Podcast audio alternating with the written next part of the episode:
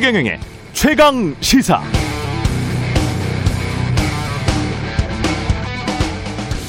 네, 박근혜 정부 청와대 행정관을 지내면서 이른바 십상시 문건을 유출하면서까지 박근혜 정부의 국정농단을 경고했던 박관천 전 청와대 민정수석실 행정관. 어제 최경영의 최강 시사에 출연해서 이런 말을 했었습니다. 크리스마스 날 검사에게 조사를 받는데 검사가 그렇게 말하더군요. 우리는 크리스마스를 부처님 오신 날로 바꿀 수도 있다. 자꾸 기, 귀전을 맴도네요. 우리는 크리스마스를 부처님 오신 날로 바꿀 수도 있다. 일개 검사가 이렇게 기고만장, 오만불손, 아나 무인할 수 있는 이유. 절대 권력은 절대 부패하기 때문입니다. 검사도 공무원입니다. 평민들 마음대로 해코지 할 수 있는 왕, 귀족 이런 거 아니거든요. 제발 앞으로라도 주권자 국민에게 봉사하는 공무원의 자세로 행동하시기 바라고요. 동영상 속 김학이 닮은 그 사람도 못 찾았으면 이제라도 손준성 보냄의 손준성이라도 잘 찾아보시기 바랍니다.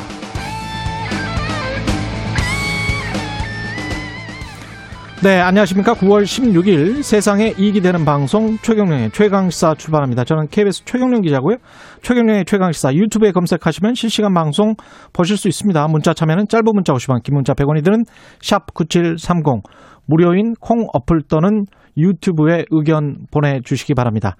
오늘 1부에서는 갈수록 커지고 있는 고발 사주 의혹 논란 여당에서는 어떻게 보고 있는지 국회 정보위 소속의 더불어민주당 노웅래 의원 만나보고요. 2부에서는 김프로의 정치학 국민의힘 김재원 최고위원 만납니다.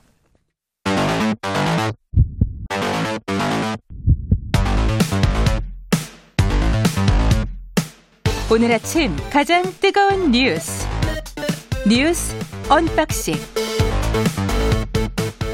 자 뉴스 언박싱 시작하겠습니다. 민동기 기자 김민아 평론가 나와 있습니다. 안녕하십니까? 안녕하십니까. 오늘도 할 말이 굉장히 많을 것 같습니다. 빨리빨리 진행해야 되겠습니다. 탄도 미사일 북한이 발사를 해버렸군요. 통해상으로 단거리 탄도미사일 두 발을 어제 발사했는데요. 예.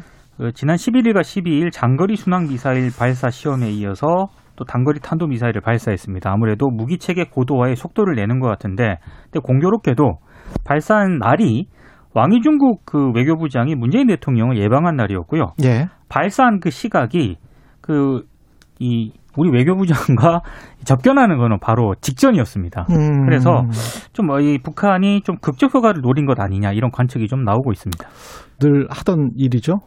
그렇습니다. 아무래도 그 전날에는 한미일 이제 관계자들이 이제 일본에서 모였기도 했고 그리고 지금 쏜 게 이전에 쏜 거는 이제 순항 미사일이었기 때문에 유엔 제재 안 걸렸거든요. 그렇습니다. 근데 지금 탄도 미사일을 쐈기 때문에 이것은 반드시 이제 유엔 제재에 저촉이 됩니다. 걸립니다. 그렇죠. 그런데 중국의 입장에서 그러면 예. 한마디 해야 되지 않습니까? 예. 이것은 어쨌든 아, 하- 국제사회에서 제재 대상이기 때문에 그러한 음. 행위를 한 것에 대해서 입장 표명을 해야 되는데 지금 미국이 어, 예를 들면 지금 오늘도 뭐 뉴스가 나왔지만 호주에 대해서 이제 새로운 어떤 뭐 어, 안보상의 어떤 새로운 협약을 한다든지 이런 움직임을 계속 보이면서 중국 견제로 계속 가고 있기 때문에 중국이 오히려 북한에 대해서 지금 단호하게 못하는 상황이 되고 있거든요. 예. 그래서 어제 왕이 외교부장도 이 탄도미사일 발사에 대해서 명확하게 입장 표명 안 하고 언론적인 음. 차원에서만 얘기를 했습니다. 원래 이제 이런 지역의 안정을 해치는 행위는 하지 말아야 된다 이렇게 나왔어야 되는데 음. 그런 점에서 아마 그런 효과를 노렸을 것으로도 추정이 되는데 지금 이런 효과도 있겠지만 또 우리가 어제 뭘 했냐면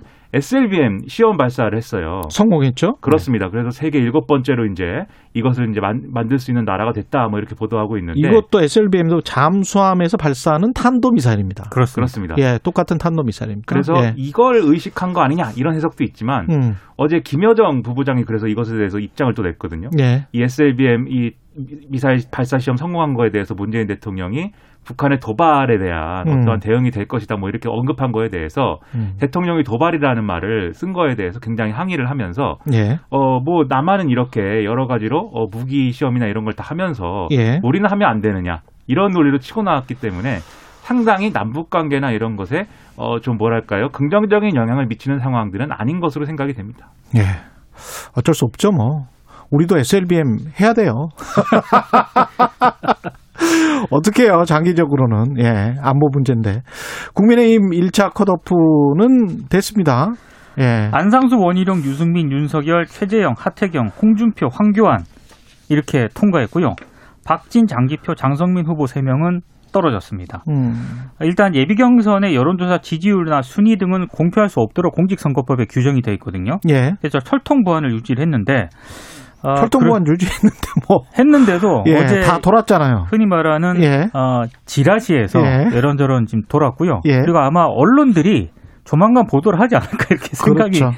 됩니다. 어제도 뉘앙스는 뭐 오차범위네 이 이야기까지 했죠. 오늘 언론 보도를 쭉 봐도요. 예. 1, 2위가 누군지는 밝히지 않았지만 음. 굉장히 접전이었다. 이렇게 보도를 좀 하고 있습니다. 그 숫자로 보면 정말 접전이었습니다. 그렇습니다. 예. 근데 이제 그 소위 말하는 그 정보지 지라시라는 데 나오는 버전도 몇 가지가 있었던 것 같아요. 제가 네. 이제 본 것을. 여러 가지 있습니다. 예, 네. 그래서 정확한 뭐 수치까지는 알 수가 없지만 대략적으로 여의도 내외에서 이제 일치하는 견해는 음. 1위는 윤석열 전 총장이 하긴 했을 것이다. 예. 이 생각들을 많이 하는 것 같고요. 분석들을. 예. 그런데 일반 여론조사에서는 홍준표 의원이 앞서갔을 것이다. 예. 그런데 당원인 당심에서 음. 윤석열 전 총장이 앞서서 네. 합치니까 윤석열 전 총장이 1위 한 거 아니겠느냐 예. 이렇게 해석들을 하고 있어요. 근데 그래 그럴 법도 한 게 지금 만약에 홍준표 의원이 1위를 했다 이런 음. 결과였으면은 그냥 이런 분위기는 아니었을 것 같거든요. 음. 어, 상당히 이것에 대한 내용들이 구체적으로 막 보도가 되고 했을 것 같은데 그렇지 않은 걸 보면은 대략 네. 그런 분석이 맞지 않나 싶습니다. 근데 이번에 이제 제가 오프닝에서도 어제 오프닝에서 그런 이야기 했습니다만은 일반 여론조사가 80%나 됐단 말이죠. 네. 근데 이게 계속 줄어들어요. 네. 70%. 그다음에 결선에서는 결국 50%로 줄어든단 말이죠. 그러면 당심이 굉장히 강력하게 작용하는데 1차 투표를 해보니 당심은 윤에 있는 것 같더라는 보도가 좀 나오고 있잖아요. 언론들이 이제 그렇게 그렇죠. 평가를 하죠. 근데 또 민심이 당심을 끌어낼 수 있느냐 없느냐 그거는 또 다른 문제인 것 그 같고. 부분은 좀 분명히 언급을 해야 될 게요. 예, 지금까지는 윤석열 대서론이 좀 퍼져 있었거든요. 그렇죠. 근데 어찌 됐든 1, 2위차 이 격차가 별로 접전이라고 하는 아주 것은 접전이어서 윤석열 대세론에도 어느 정도 좀 한계가 있다는 그런 얘기일 수도 있기 때문에 그 숫자가 맞다면 대세로는 아니죠. 이제 오늘 예. 토론회를 시작으로 앞으로 토론회 여섯 번 하지 않습니까? 예, 이게 상당히 큰 변수가 될 수도 있습니다. 두 가지일 음. 것 같습니다. 이제 뭐 상식적인 건데 첫 번째는 윤석열 전 총장이 얼마나 앞으로 악재들을 이제 제기된 어떤 불안 요소나 예, 이런 것들을 잘 관리해서 어, 본인의 대안론을 끌고 가느냐 이게 음. 첫 번째고 두 번째는 예, 홍준표 의원이 얼마나 그러면 윤석열 전 총장이 불안하다고 할때 예, 내가 그것에 대안이 될 수 있고 정권 교체를 할 수 있다라는 가능성을 얼마나 보여줄 것이냐 예. 이게 주장과 수치로 얼마나 증명되느냐 관건이겠죠. 관건은 선발 노동을 또 앞으로 열심히 하셔야 될 것 같아요. 다음 이야기로 좀 넘어가 볼까요? 손발 노동은 아프리카나 하는 것. 예. 그러니까 이런 얘기를 했습니다. 지난 13일 경북 안동대학교에서 학생들과 간담회를 가졌는데 예. 이때 한 얘기가 이제 좀 논란이 되고 있습니다. 음. 임금 차이가 없으면 정규직 비정규직이 의미가 없다. 손발 노동은 아프리카나 하는 것이다. 이런 얘기를 했습니다. 언론들은 이게 고용 안정에 대한 개념이 없는 것 아니냐. 그리고 육체 노동 비하다. 이렇게 이제 비판을 하고 있는데 예. 저는 여기에 인종 차별적인 발언도 좀 있는 것 같습니다. 예. 인도도 안 하는 것, 아프리카나 하는 것, 뭐 예. 이렇게 이야기를 하고 있죠. 그래서 더 논란이 예. 되고 있고요. 어, 윤전 총장 같은 경우에는 또 120시간 발언 때문에 음. 이 노동관이 좀 왜곡돼 있는 것 아니냐라는 비판을 받았는데 또 실언으로 좀 논란이 되고 있습니다. 그러니까 정규직, 비정규직 도뭐 임금만 같으면 왔다 갔다 할 수 있는 것 아니냐. 네. 정규직 꼭 필요하냐, 뭐 이런 식으로 이야기를 했죠, 또. 예. 그러니까 이게 사실 어, 윤석열 전 총장이 서 있는 그런 이념 집안에서 보면 음. 뭐 완전히 이상한 얘기는 아니라는 생각이 들어요. 그 예. 큰 그림에서 보면, 예. 큰 맥락에서 보면 이게 예. 어쨌든 간에 어떤 고, 에, 노동 유연성을 이제 더 증대시켜야 되고 음. 그리고 어, 우리나라가 갖고 있는 여러 가지 이제 제조업이라든가 이런 산업에서 더 고도화돼야 된다. 그래서 음. 첨단 산업이나 이런 데로 가야 된다. 이런 얘기를 하면서 지금 부연 거기다 대고 부연을 하면서 이런 표현들이 나온 건데 예. 그래서 그 큰 그림은 뭐 제가 볼 때는 이전에 120시간이나 음. 무슨 뭐 부정식품 얘기보다는 거기에 비하면 이건 뭐 귀여운 실현이라고 봅니다. 다만 그러나 정치인이라는 것은 그 표현에 있어서도 굉장히 예. 국민들하고의 공감을 얼마나 하느냐 의 문제가 있거든요. 예. 이 표현을 보면은 지금 국민들이 일상생활에서 겪는 어떤 불안정한 어떤 노동 상황이라든가 이런 것들에 전혀 공감하지 못하는 것처럼 느껴져요. 그 어쩔 수 없는 일입니다. 그러다 보니까 예. 당내에서도 당연히 비판이 나오고 유승민 전 의원 같은 경우에 그렇게 얘기를 했어요. 검찰 공무원만 너무 오래 해가지고 국민들하고 완전히 동떨어진 이런 시각을 갖게 된 거 아니냐. 음. 근데 이런 것들이 바로 윤석열 전 총장이 갖고 있는 불안 요소거든요. 이거를 계속 이런 식으로 하면은 이 국민들이 여기에 대해서 어 이 정권 교체를 할 수 있는 대안이다. 이렇게 과연 생각을 할 수 있겠습니까? 저는 이런 것들은 제대로 잘 후보 자신이 관리해야 되는 문제라고 봅니다. 비슷한 게 서울시장 후보로 나섰다가 패배한 박영순 후보가 네.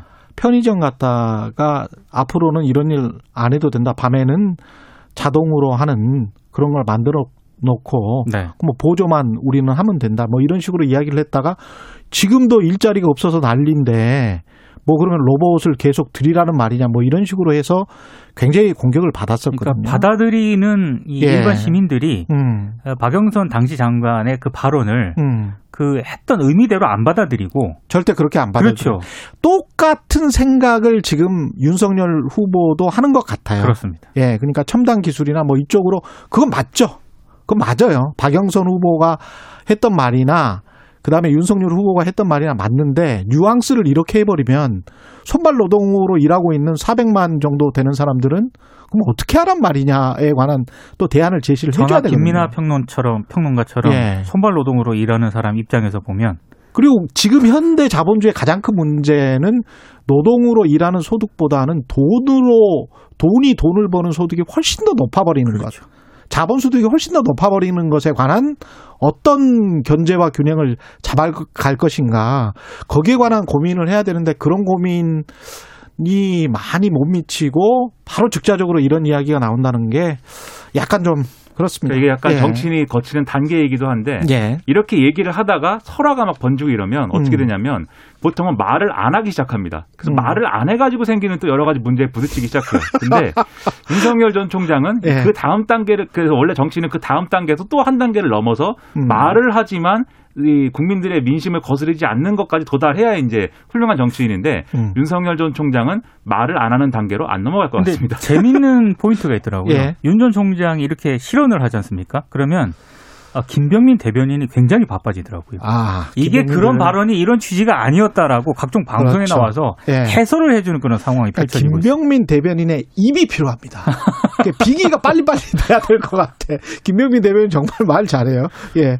검찰 고발 사주 의혹은 지금 본격 수사 돌입했죠. 검찰이 서울중앙지검에 배당하고 본격 수사에 착수를 했습니다. 예. 예. 일단 그 최강우 열린민주당 대표하고 황희석 음. 최고위원이 윤 전 총장을 비롯한 7명을 직권남용 등의 혐의로 대검에 고소를 하지 않았습니까? 예. 이 사건을 이제 서울중앙지검에 배당을 했, 는데요 예.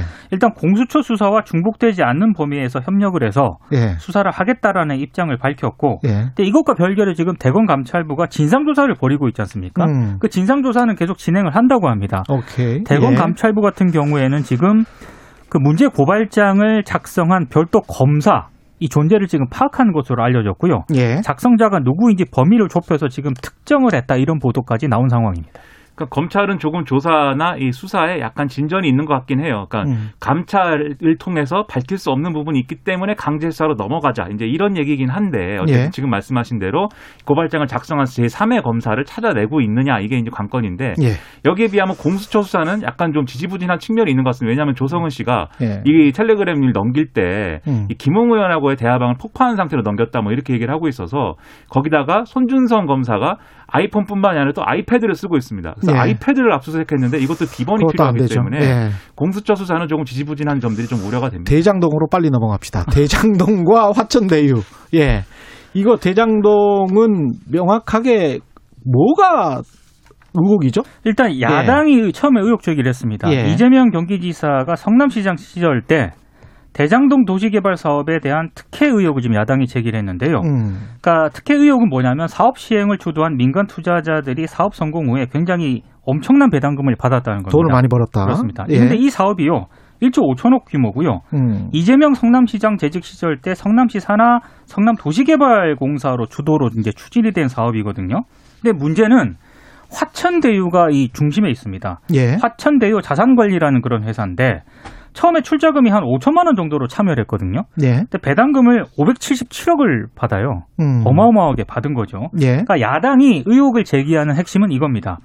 화천대유 소유주인 A씨가 있는데 이 A씨가 회사 설립 7개월 전인 2014년 7월에 현직 기자 신분으로 음. 이재명 당시 성남시장을 인터뷰를 했다. 음. 뭔가 있는 것 아니냐. 음. 그래서 이재명 지사에 대한 공수처 수사를 촉구를 한 거죠. 요게 음. 이제 야당이 의혹을 제기한 핵심입니다. 예.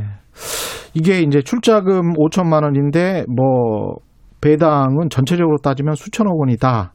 이렇게 이야기하는 거는 조금 SPC 구조를 잘 모르는 사람들이 하는 이야기고요. 예. 격, 이게 지금 콘소시엄들이 한 세 개인가가 들어가 지금. 경쟁을 했었죠. 그러면 경쟁사들이 뭐 계약 다른 조, 계약 조건을 제시를 했을 거란 말이죠. 네. 성남시 같은 경우는 한 5,500억 정도를 취하고 이익을 취하고 나머지는 당신들이 다 가져. 뭐 이런 구조잖아요. 리스크도 당신들이 다 지어. 그러니까 이재명 지사도 예. 해명을 하는 거는 음. 계약서대로 했다. 이렇게 해명을 하고 있거든요. 그래서 계약 조건이랄지 이런 것에 다른 경쟁사들에 비해서 훨씬 더 이쪽이 안 좋았는데도 불구하고 뭔가 특혜가 있었다면 그건 특혜인 것이고 그렇죠. 인적인 특혜 뭔가 누군가를 꽂아주고 자기 아들 딸들을 꽂아주고 뭔가 일을 진행시켰 다면 그거는 좀 문제가 있는 것이고 그렇죠. 근데 이 사람이 지금 머니투데이 편집 부국장을 최근까지도 했었던 사람이라며 그러니까 이게 화천대유 화천대유의 예. 대주주이면서 실소유주가 이제 머니투데이 김모 부국장인 것으로 예. 미디어오늘이 이렇게 보도를 실명 실명까지는 아니지만 일단 음. 머니투데이라는 매체를 공개를 했습니다. 음. 아, 그리고 최근에 사표를 제출했다라고 하고요. 예. 문제는 화천대유에서 큰 배당을 받지 않았습니까? 예. 그런데 언론인 현직 신분을 유지하고 있었다. 이게 굉장히 문제가 될 것 같고 이거는 편집 부- 부국장 신분으로 계속 있었다는 거는 머니투데이가 조직적으로 이 사업에 개입했을 가능성 또는 이 판교 대장 개발 사업에서 굉장히 많은 광고 협찬을 받았을 가능성 이것도 같이 한번 연계해서 봐야 되는 문제인 것 같고. 그리고 지금 뭐 아들 딸들 중에서 뭐 이 취업한 사람들이 있습니까? 이게 이게 또 하나 이제 그게 이제 문제가 되고 있는데요. 예. 이 화천 대유의 곽상도 국민의힘 의원 아들이 이제 7년 정도 근무를 했다고 합니다. 음. 아, 최근에 이제 한 5, 6개월 전쯤에 그만뒀다라고 하고요. 예. 아들의 취업 경위에 대해서 이제 기자들이 물으니까 곽상도 의원이 특별할 게 뭐가 있겠느냐 이렇게 좀 말을 아끼는 그런 분위기인데 근데 화천 대유 직원 수가 16명 정도밖에 안 된다라고 하거든요.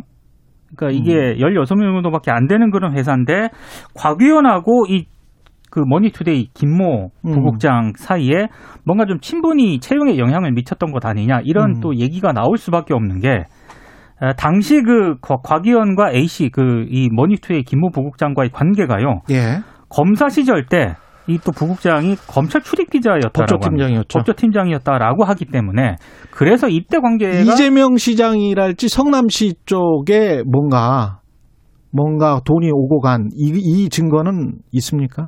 그 지금으로서는 그거는 없는 거죠. 지금으로서는 예. 보도된 사실을 보면은 음. 전반적으로는 일반적인 이제 부동산 개발 사업 그리고 여기에 이제 공공이 끼어가지고 민자 유치하는 이런 사업하고 비슷한 구조인데 다만 화천대유라는 회사가 결국 이렇게 수익이 크게 나가지고 이 배당 배당을 받아서 네. 이게 어디로 갔느냐 그리고 이것을 어떤 구조로 나눠 가졌느냐 이런 점에서는 이제 의문이 있고 거기서 지금 나오는 게 박영수 특검의 뭐 자녀라든지 예. 박상도 의원의 자녀라든지 끼고서는 지금 법조 기자 출신이 또 다른 문제이기 때문에 그렇죠 뭘 했느냐인데 저는 내일 이거를 말씀드릴게요. 이거를 사건으로 접근해야지 그 구조는 내일 말씀드릴게요. 사건으로 예. 접근해야지 이재명 예. 지사 얘기를 계속하면 오히려 꼬인다. 예. 만약에 이재명 지사나 성남시가 그 당시 개입한 게 있으면 예. 사건으로 접근해도 그거 나 옵니다. 그러니까 예. 그렇게 그 얘기를 해야 된다고 봐요. 좀 찾아봐야 될 것 같고요. 아직까지는 안 나왔습니다. 뉴스 언박싱 민동기 기자 김민아 평론가였습니다. 고맙습니다. 고맙습니다. KBS 일라디오 최경영의 최강 시사 듣고 계신 지금 시각은 7시 39분으로 향하고 있습니다. 오늘 하루 이슈의 중심. 당신의 아침을 책임지는 직격 인터뷰. 여러분은 지금 KBS 일라디오 최경영의 최강 시사와 함께하고 계십니다. 네, 윤석열 전 검찰총장과 관련된 고발 사주 의혹이 여당, 야당 전면전 양상입니다. 박지원 국가정보원장까지 참전했습니다. 예. 여당의 속내가 복잡할 수 있는데요. 민주연구원장인 더불어민주당 노웅래 의원님 나와 계십니다. 안녕하세요. 예, 안녕하세요. 노웅래 의원입니다. 예. 먼저 어제 이낙연 어, 전 국회의원이 되겠네요. 이낙연 전 대표가 어, 국회 본회의 가결됐습니다. 의원 사직안이 이게 어떻게 보십니까? 그러게요. 저, 저희도 네. 같은 동료 의원으로 참 착잡하기도 하고 좀 착잡하시죠? 안타, 예. 안타깝기도 한데 예, 하여튼 대선 경선에 음, 이제 올인하는 거 아닙니까? 그렇죠. 모든 걸다 예. 걸겠다라고 하신 이제 절실한 상황, 예, 아주 처절한 상황에 대해서 이해는 되지만은 음, 동료 의원으로서는 굉장히 안타깝기도 하고 예, 이게 자칫 예, 원팀을 우리가 이제 경선 끝나고 해야 되는데 음. 이게 어떻게 작용할까 좀 걱정도 좀 있는 게 동료 의원들 입장에서는 그런 게 좀 있죠. 네, 아무래도요. 그렇겠습니다. 그래서 예, 좀 그래서 이제 그런 면에서는 안타까움이 있는데 벌써 지난 좀 며칠인가요? 8일 날인가요? 사퇴 의사를 아주 분명하게 예. 전격적으로 사퇴를 받, 저, 하셨고 예. 그래서 뭐 정권 재창출하기 위해서 내 앞, 앞장서기 위해서 역사적 책임을 지는 입장에서 하겠다 이렇게까지 아주 결연하게 얘기를 하셔서 결국에는 어제 사퇴 의결이 됐는데 참 안타깝기도 하고요. 근데 음. 하여튼 대선 경선 이 의원직 사퇴가 주민 그리고 국민들한테 그리고 당원들한테 이게 어떻게 받아들여질지는 조금 더 봐야 될 것 같습니다. 예. 그래서 이제 실제로 이게 경선 이제 이 국면에서 도움이 될지 음, 그냥 이제 그렇게 될지는 좀 봐야 되겠죠. 예. 지금 가장 전국의 큰 핵심 현안은 고발사주 의혹인데요. 네. 이 고발사주 의혹은 그 결국은 손준성 고렘의 그 손준성이 검사고 예. 검사가 당협위원장 당시에 미래통합당 당협위원장에게 고발장 파일을 보냈는가 그렇다면 그거는 어 검찰이 고발을 사주한 것 야권에 야권 정치인에게 이게 그리고 당에게까지 정식으로 전달됐는가 이 경로거든요. 예. 이거는 어떻게 지금 거의 다 드러나고 있다고 보세요. 어떻게 보십니까? 의혹입니다. 아직까지는. 예. 뭐 의혹이지만은 지금 국회에서도 우리 이제 박범계 장관이 고발장을 저 보낸 거는 김웅 의원한테 보낸 거는 음. 이건 보낸 거로 봐야 되지 않느냐. 지금 수사는 다 안 끝났지만 아, 이렇게까지 얘기를 한 거 아닙니까? 손준성 검사가 보낸 걸로 그렇죠. 예. 예, 이렇게 이제 보낸 거로 지금 얘기를 한 거고요. 예. 실제적으로 사실상 보낸 거는 사실 조금 뭐 속일 수가 있겠어요? 저, 저 정략적으로 이제 여당이 예. 야, 야, 야당 음해하려고 야당 특정 후보 음해하려고 저건 그렇게 할 수 있는 사안은 아니죠. 저건 사실관계죠. 그러니까요. 예? 처음에는 근데 이제 예. 윤석열 캠프의 검사 출신의 변호사는 그런 이야기를 했었단 말이죠. 이거는 뭐 조작할 수도 있다. 아, 조작할 수도 있다고 그러는 예, 거죠. 예. 그렇게 그럼 이야기를 뭐, 했는데. 그, 저, 그 본질을 좀 모면하려고 그러면 조작할 수도 있다고 얘기를 해야지. 음. 그 방어해야 될 입장에서 그러면 이거는 조작 아니고 이거 사실이다 이렇게 얘기할 수는 없는 거 아니겠어요? 그러니까 예. 지금 뭐 결국엔 수사에서 드러나겠지만 예. 이거는 뭐 오래 걸리지도 않을 사안이라고 봅니다. 이건 뭐 이런 사안을 보고 딱 걸렸다 이렇게 표현하는 거죠. 예. 그동안 이제 무소불위의 검찰, 음. 저 진짜 통제받지 않는 검, 정치 검찰, 예. 정치 검찰이 정말 정치에 얼마나 개입할 거냐 이렇게 얘기를 했는데 이게 지금 제1야당을 상대로 해서 고발 사주까지 할 정도 됐다. 이거는 이런 게 되면은 국기문란 음. 그러니까 검찰을 그러니까 검찰의 권력을 음. 사유한 거 아니에요? 예. 그럼 어떻게든 이저 자기네 조직 보호를 위해서 이용할 수 있다. 이- 이런 식의 논리인데 예. 어 이렇다면 예. 우리가 말하는 왜 국민들은 일부 국민들은 왜 검찰 저 겨- 어떤 면에서는 경찰보다 수사 잘하는데 왜 음. 그거를 저 수사도 못하게 하려고 그러냐 이렇게 오해가 있었는데 예. 지금 이걸 보면서 검찰이 잘하는 것도 있지만 네. 그렇지만 이거는 국민의 위임된 권력으로서 예. 이거는 견제받아야 된다. 그리고 무소불위의 권력을 가지면 안 된다 하는 걸 분명히 보여준 예. 이거는 아주 딱 걸린 사건이다 저는 이렇게 봅니다. 그 사실관계는 거기에서 그러니까 손준성에서 김웅으로 넘어간 것 거기까지는 거의 드러나고 있는 것 같은데 예. 김웅에서 당으로 예. 당에서 또 다시 이제 검찰로 예. 그게 하나의 선이었는지 예. 또 다른 어떤 고발장 초안 비슷한 고발장 초안들이 있어서 예. 다른 쪽에서 또 당으로 전달됐었는지 그리고 그 뭐랄까요 또 다른 검찰 내부의 누가 있었던 건지 손준성이라는 사람이 만약에 검사가 맞다면 손준성 말고 또 다른 사람들이 있었는지 이런 것들은 아직 밝혀지지 않고 있지 않습니까? 그 이제 우리가 추측할 수 있을 뿐이고요. 예. 이제 수사해서 밝혀내야 될 거고 음. 지금 실제로 이제 저 고발을 사주해 갖고 이제 그것이 저 국민의 힘으로 넘어갔는데 그게 실제로는 고발이 됐냐 안 됐냐 지금 고발이 안 된 거로 지금 지금 지금 지금까지 얘기가 되고 있는 거 아닙니까? 예. 그래서 이제 그런 부분에 대해서는 수사를 통해서 명명백백하게 낱낱이 밝혀져야 되겠죠. 근데 이제 예.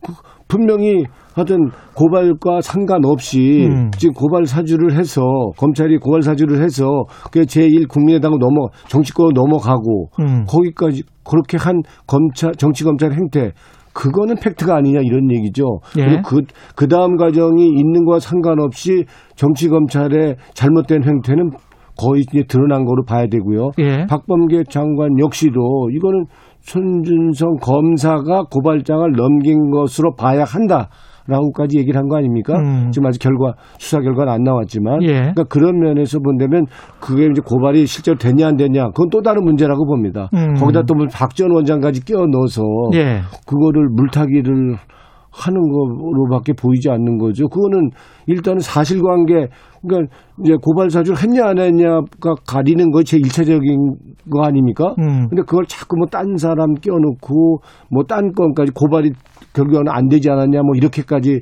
예. 하는 거는 물타기인 거죠. 그 일단은. 검찰 내부에서 손준성 검사 혼자 이거를 할 수 있는 일이라고 보세요? 그러니까 이제 손준영 검사가 지금 만약에 그, 했다면. 그, 그 고발장을 예. 넘기기 전에 그걸 누가 썼느냐도 이제 나와야 되지 않습니까? 그렇죠. 네, 그러니까 그건 이거- 검사가 직접 쓰지 않았다면 예. 그렇죠. 그렇죠. 손준영 검사가 직접 썼을 수도 있고. 근데 그 내용으로 봐서는 굉장히 자세한 내용이라면 음. 그러면 이제 거기에 피해자라고 주장하는 윤석열이나 그 부인이나 음. 예 그리고 이제 또 한동훈 검사장이나 예. 이세 사람이 피해자라고 주장하는 피해가 있으니까 거기에 고발장에? 써 있죠. 그러면 그렇게 자세한 고발한 내용을 넘겨받았다면 손준성 검사가 윤석열 검 총장의 관계로 볼 때는 직접 썼을 수도 있는데 예. 그 개연성이나 가능성으로 볼 때는 세 사람 중에 한 사람이 썼을 거다. 음. 그러니까 적어도 손준영 검사가 썼다 하더라도 음. 그거는 상당한 그 세 사람 피해라, 피해자라고 주장한 세 사람이 관여돼 있을 거다라고 함, 하면은 뭐 뻔한 거 아니겠어요? 예. 네, 그 가능성은 그쪽에서의 그 이야기들은 사실관계가 조금씩 드러나고 있는데 그런데 이제 야당에서 역공을 할 빌미를 준 거는 분명히 박지원 국가정보원장이 빌미는 준 것 같거든요. 왜냐하면 음. 8월 11일에 제보자를 만났는데 뭐 평소에 가끔 만나는 사이라고는 하지만 시기 자체가 좀 이상하고 뭐 이래서 이게 박지원 국가정보원장이 일단 그 제보자를 만나고 같이 밥을 먹고 이거는 이 행위 자체에 관해서는 어떻게 생각하세요? 그러게 그게 네. 뭐 그게 또 공교롭게도 그렇게 또 마- 만났다 그러니까 예. 이제 그거를 이, 이게 본질적인 이 사건 이제 고발 사주한 것 갖고는 사실 변명하기가 좀 어렵게 돼 있는 거 아닙니까? 딱 걸리게 돼 있는 거고. 예. 그러니까 이제 박지원 이제 원장과 만난 거를 해서 어떻게 물타기를 하려고 이렇게 하는 건데. 근데 그거는 뭐 별개 문제 아니, 아닌가요? 지금 음. 문제는 고발 사주를 했냐 안 했냐 그거가 그 팩트를 가리는 게 일단 우선일 거고요. 그렇죠. 예, 그게 우선이지. 예. 박, 설령 박지원 원장을 만났다 하더라도 예. 박지원 원장이 만약에 무슨 음모를 꾸밀라고 그러나 뭐 개입하려고 그랬다면 그, 그 대명 천지에 예. 그 공개적인 누구나 알 수 있는 그런 장소에서 그렇게 만나 그 은밀히 만났어야 되겠죠. 음. 그래서 뭐 굳이 예측을 하거나 우리가 치측을 한다 그런다면 그 만난 거가 문제가 있다 그런다면 이제 음. 별개 문제긴 하지만 예. 그, 그렇게 해서 음모를 꾸미나 그렇게 하기는 어렵겠죠. 예. 예? 그- 그래서 그걸 연결시켜서 이 사건 고발 사주로 한 거를 그냥 덮으려고 하거나 은폐하려고 하거나 음. 그냥 대충 덮고 가려고 하거나 이렇게 그냥 어물쩍 넘어가려고 한다. 그거는 이번 사건은 아마 그렇게 끝날 수는 없을 거라고 봅니다. 국민들이 용, 용납하겠습니까? 예. 용납 안 할 것 같은데요. 그러니까 2020년 4월과 8월에 진행된 것을 고발 사주라고 한다면 지금 2021년 6월부터 최근 9월까지 진행됐던 상황을 국민의힘에서는 제보 사주라고 부르고 있습니다. 네. 이 제보 사주라고 부르면서 문재인 대통령을 향해서 박지원 원장을 즉각 해임하라. 예. 뭐 이렇게 촉구를 했는데 뭐, 저 촉구에, 뭐, 그냥 그건 이제 물타기 하려고 이제 그러는 거죠. 물타기 하려고 그러는 예? 거다. 아, 그러니까 일단은 뭐 제보 사주, 사주한 게 있다면 예. 사실관계를 구체적으로 밝히면 되는 거 아닙니까? 아 사실관계를 구체적으로 아, 밝혀 밝히면 되는 거죠. 제보 그 사주에 관해서 제보 사주가 있다면 그것도 그대로 밝히는 거고. 예. 고, 이제 일단은 고발 사주가 문제가 된 거 아닙니까? 예. 그러, 그러면 고발 사주 한 거에 대해서 검, 저, 정치 검찰의 행태, 예. 이거에 대해서는 저 사실관계를 밝히고 그렇죠. 책임 책임을 묻고 예. 이런 일이 제- 이제 정치 검찰이 더 이상 이렇게 정치에 개입하거나 거, 이제 이- 그저 뭐야 이 권력화된 이 검찰을 이렇게 사적으로 이용하는 걸 음. 이제는 차단 확실하게 청산하도록 해야 되는 게 우선이겠죠. 예. 아, 그리고 그와 별대로 만약에 제보 또- 사주에 그렇죠. 팩트가 있다면. 있다 그런다면 그것도 그대로 이제 처리해야 되고. 밝히면 되는 거죠. 예. 제보 네? 팩트는 나와야 되는데 아직 팩트는 안 나왔다라고 보시고 있는 거죠. 지금 좀저 국민의힘에서는 그래서 이제 정보위를 열- 열어서 박지원 원장을 불러서 좀 따져야 되는 거 아니냐 이렇게 얘기하지 않습니까? 예. 그럼 정보위를 이를 불러서 따지자고 하면 음. 정보위 소집 요구를 해야 되는 거 아니에요? 음. 예? 소집 요구는 저 소집해서 따져야 된다. 이거 문제가 있다라고 하면서 실제로는 정보의 소집 요구를 안 해요? 소집 요구를 정식으로 안 했잖아요. 그럼 아. 이거는 그냥 외곽 플레이만 하고 음. 그러니까 그냥 국민들의 언론 플레이만 하고 언론 플레이만 하려고 하는 거지. 아 그럼 정식으로 정식으로 그러면 소집 요구를 하든지. 그러니까 아. 지금 정식 저 정보위를 정식으로 소집을 요구하는 것도 지금 판단이 안 쓰는 거. 이거 정식으로 소집 요구했다가 박지원 원장이 폭탄 발언을 하는 건 이게 계산이 안 나오니까 언론 플레이는 해야 되고 이 사건은 이 네. 고발 사주는 어떻게, 어떻게 좀 덮으려고 하는데 네. 그렇다고 정보를 여는 게 도움이 될지 안 될지 판단도 안 되니까 아. 그냥 국민들 상태로 공포탄만 쏘고 그냥 저 뭐야 겁만 주는 거고 실제로는 요구도 못 하는 거 아니에요? 야당이 만약에 정보의 소집 요구를 하면 민주당은 받아들일 용의가 있습니까? 그러게요. 뭐 그건 따져봐야 되겠죠. 따져봐야 예. 예. 따져봐야 되겠죠. 예. 그거는 그거는 지금 정보 정보 그게 정, 정보 사항은 아니잖아요. 예. 그럼 뭐 정보 이걸 매일 열어야 되겠네요. 예. 예. 그러니까 그거는 이제 따져봐야 할 얘- 얘기지만 음. 하여튼 하려면 진짜 본질을 가리려면 예. 저 본질을 이번에는 아마 그냥 넘어가긴 어려울 거라고 봅니다. 그 시간이 한 1분밖에 안 남았는데요. 추미애 전 장관이 추미애 후보가 고발사주 의혹이 제기된 손준성 이 검사의 대금 탈정 인사 관련해서 그러니까 그때 수사정보정책관으로 어 그 관련된 인사 그를 할 때 뭔가 청와대나 여당 쪽에서 뭐 어모 세력이 있었다는 식의 이야기를 했거든요. 이거는 무슨 의미일까요? 그러게 추, 그건 추, 추미애 후보한테 물, 물어봐야 될 사안이어서 제가 이렇게 좀 뭐라고 아. 저 다- 답변 드리기는 어려운데 예. 분명히 그때 이 손준성 검사 유임 문제를 두고 예. 추미애 전 장관이랑 윤석열 전 총장 간에 뭔가 다툼이 이견이 음. 있었던 건 틀림이 없는 것 같고요. 예. 이 중요한 거는 윤석열 전 총장이 왜 그럼 손준성 검사를 이렇게 끼고 돌았냐, 음. 왜 이렇게 잡으려고 그랬냐. 예. 결국에는 뭐 자기 사람이니까 중요한 자리니까 잡으려고 했을 수도 있는 거고요. 알겠습니다. 또 하나는 예, 한국 여기까지 사찰 문제. 또 이- 이런 걸또 예. 위해서 하려고 그랬든지 더불어민주당 예. 노웅래 의원이었습니다. 고맙습니다.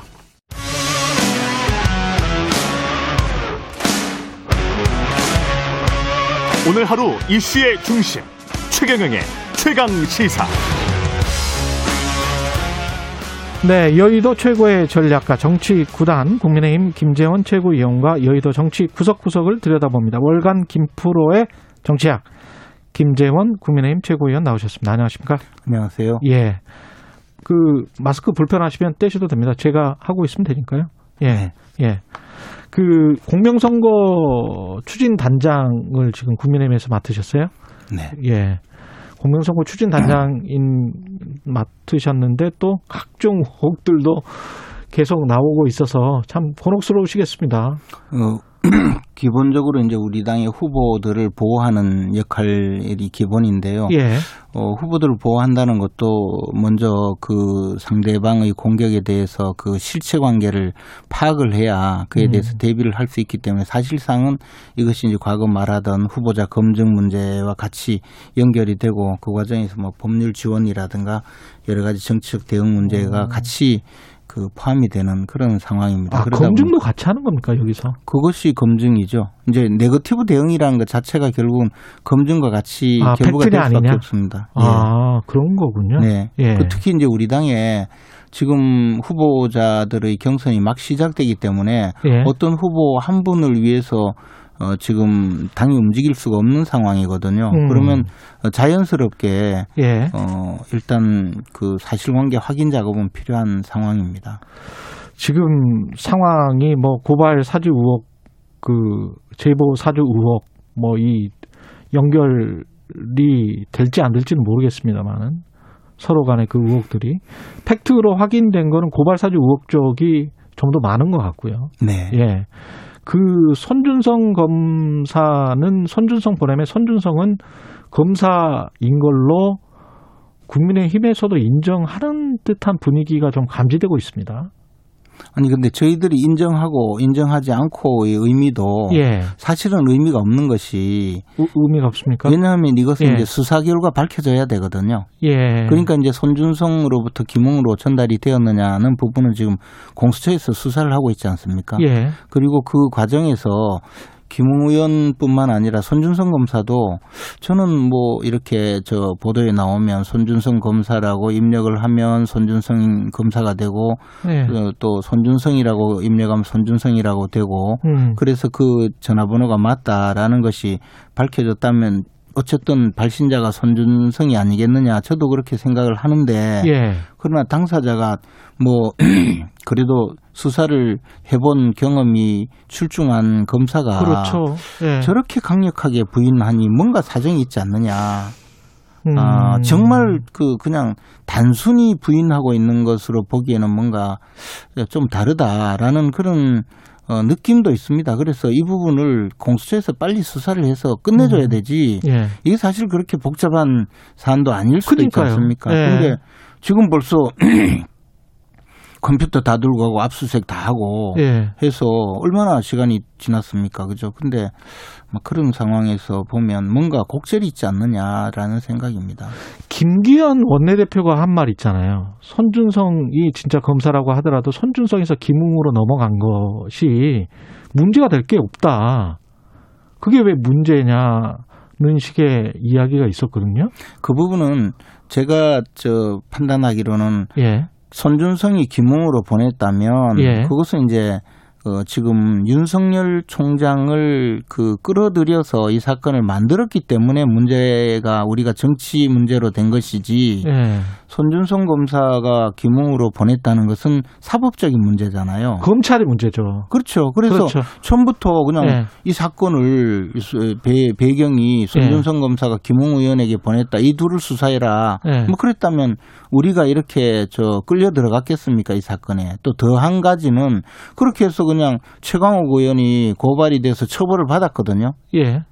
벌금 그리고 80만 원. 예. 뭐 어쨌든 뭐 예. 범- 범죄가 드러나서 처벌을 받았거든요. 1심, 2심 이제 진행 중이니까. 그렇죠. 어쨌든. 예, 예, 예. 그러면 이 부분에 집중을 해보면 그냥 범죄가 드러난 사건이다. 음. 그러나 나머지 이 부분에 예, 저 손준성으로부터 김웅으로 전달이 되었다면 그분의 위법 여부는 그렇게 따지면 될 일이지 않느냐라는 음. 생각이고 우리 당에서 고발한 것은 음. 그것은 어 범죄 혐의를 고발한 것인데 왜 우리 당이 고발한 것까지 문제를 삼느냐라는 어, 방어적 이야기죠. 저는 그 자체가 뭐 방어적 이야기다. 예, 그 자체를 어 저 뭐 잘못되었다고 생각해 보지는 않았습니다. 여당에서는 당연히 이제 그 꼬리 자르기라고 생각할 수밖에 없을 것 같고요. 또는 검찰이 그러면 앞으로 계속 그런 식으로 여당이든 야당이든 고발 사주해도 괜찮다는 이야기냐? 그것과는 별개라는 거죠. 그거는 아니다. 검찰이 어. 처벌을 받든 아, 검찰은 처벌은 받아야. 된다.